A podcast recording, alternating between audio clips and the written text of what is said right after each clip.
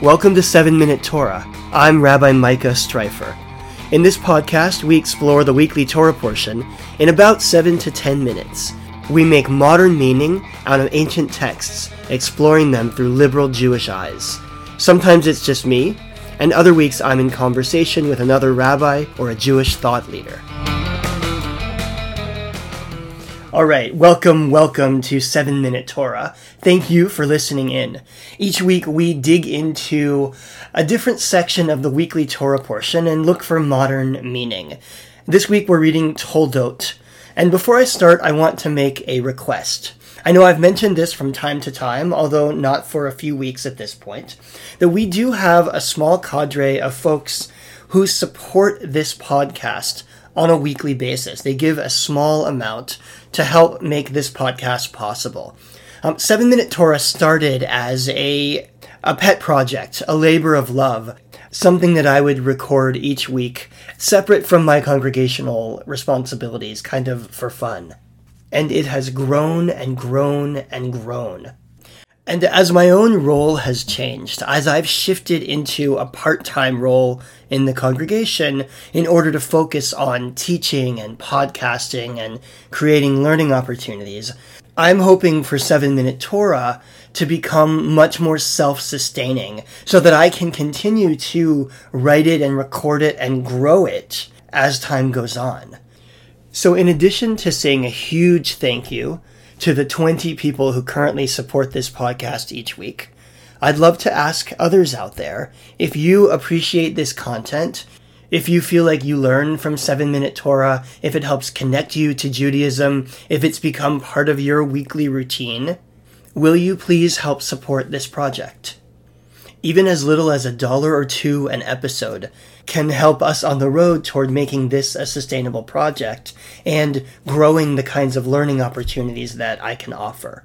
And so if you're interested, I would invite you to go to patreon.com, P-A-T-R-E-O-N dot com slash 7 minute Torah. And I'll put that information in the episode notes as well. You can also, as always, email me at rabbistreifer at gmail.com. All right, enough of my commercial. Let's talk about Toldot. Toldot is Genesis 25, verse 19, through chapter 28, verse 9, and it's the story of Isaac. In fact, the Parsha begins with the words, Ela Toldot Yitzchak. This is the story of Isaac. Now, poor Isaac doesn't always get a fair treatment in Torah or in study of Torah. He, of the three patriarchs, he doesn't have the charisma of Abraham and Jacob. He doesn't have the exciting life that his father and his son have. I mean, Abraham and Jacob are world travelers, they're jet setters, they're leaders of people in a way that the Torah does not describe Isaac. Isaac never leaves the land of Israel. Isaac doesn't have exciting, adventurous stories about him he's a little bit of a bridge character. He helps bridge the transition from the very powerful tales of Abraham that we were reading last week to the fascinating stories about Jacob that we read truly already in this Parsha and certainly next week and going on. In fact, when we talk about Toldot, we often talk about it as the story of Jacob and Esau. This is the week where we read about the birth of the twins Jacob and Esau. We read about them struggling in the womb.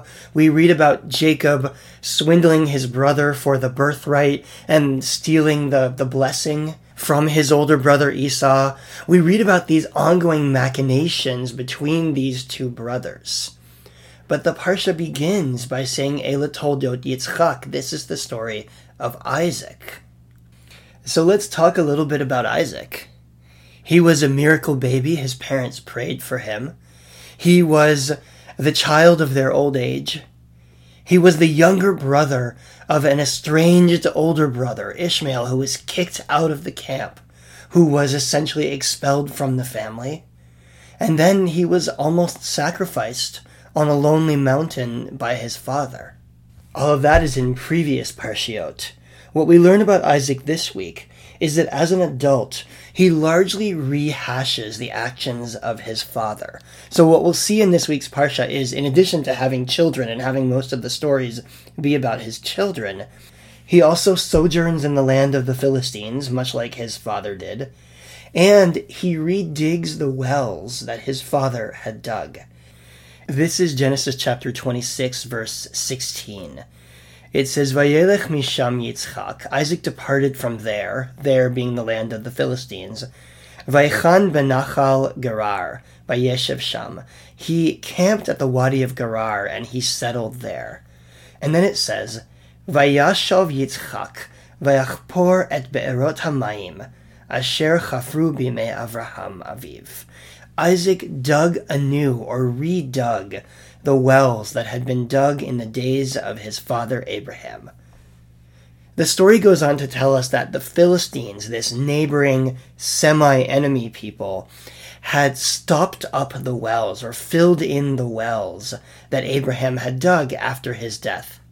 And that Isaac comes back and redigs the wells. And it proceeds with a whole story of conflict between the the shepherds of Isaac and the shepherds of the Philistines. They quarrel over these wells, and they give them various names that have to do with contention and quarreling. Until finally they dig a well that they don't quarrel about, and they name it Rechovot. Rechovot means wide, because there's enough room for all of us in the land. So it's an interesting story. You see Isaac literally rehashing some of the same conflicts that his father had with the Philistines, literally redigging the same wells of water that his father had dug, and then ultimately coming to resolution with the Philistines after quite a bit of contention over these wells, which of course is another way of saying contention over the grazing land, over control of the area.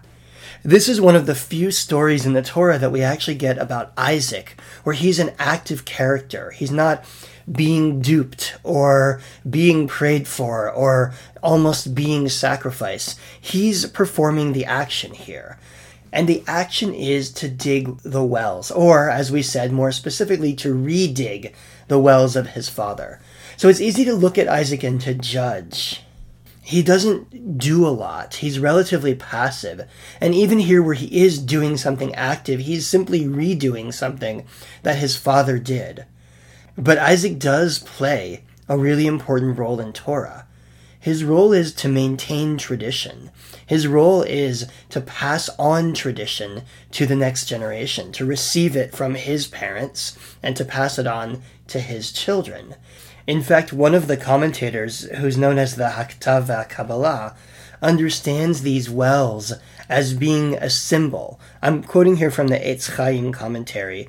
It says that the Ketav HaKabbalah understands the Philistines stopping up the wells as symbolic, not physical.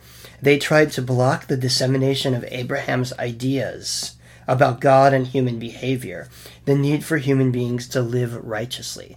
So that when Isaac redigs those wells, what he's actually doing is continuing the teachings that he received from the generation that came before him.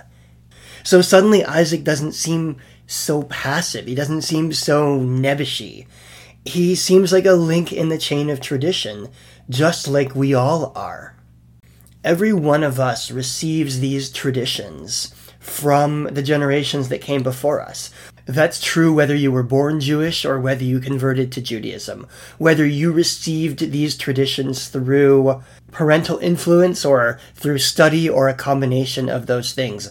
We are all links in this chain of tradition. We're all receiving from those who came before us and striving to pass on to those who will come after us. So, in a sense, we're all Isaac. And the thing about Isaac is that the Torah could have just said he dug some wells. But in fact, it says that he redug these wells. So he's not only continuing the traditions of his father, but he's also making them his own. He's continuing that work while renewing it in his own generation. And I think there's no better metaphor for what it means to be part of the Jewish chain of tradition. So it's easy to look at this portion and want to talk about Jacob. He's exciting, he's conning people and swindling his brother and running around the world.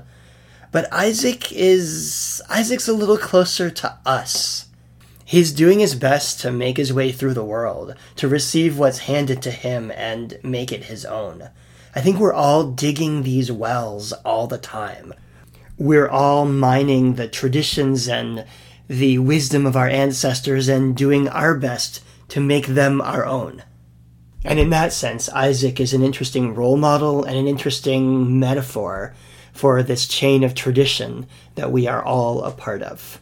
Thanks for listening, everyone, and I'll see you next week. Thanks for listening to 7 Minute Torah. If you enjoy this program, please consider becoming a sponsor at patreon.com slash 7 Minute Torah. To join one of our new weekly Torah study discussions on Zoom, go to micahstreifer.com and click on Torah Study.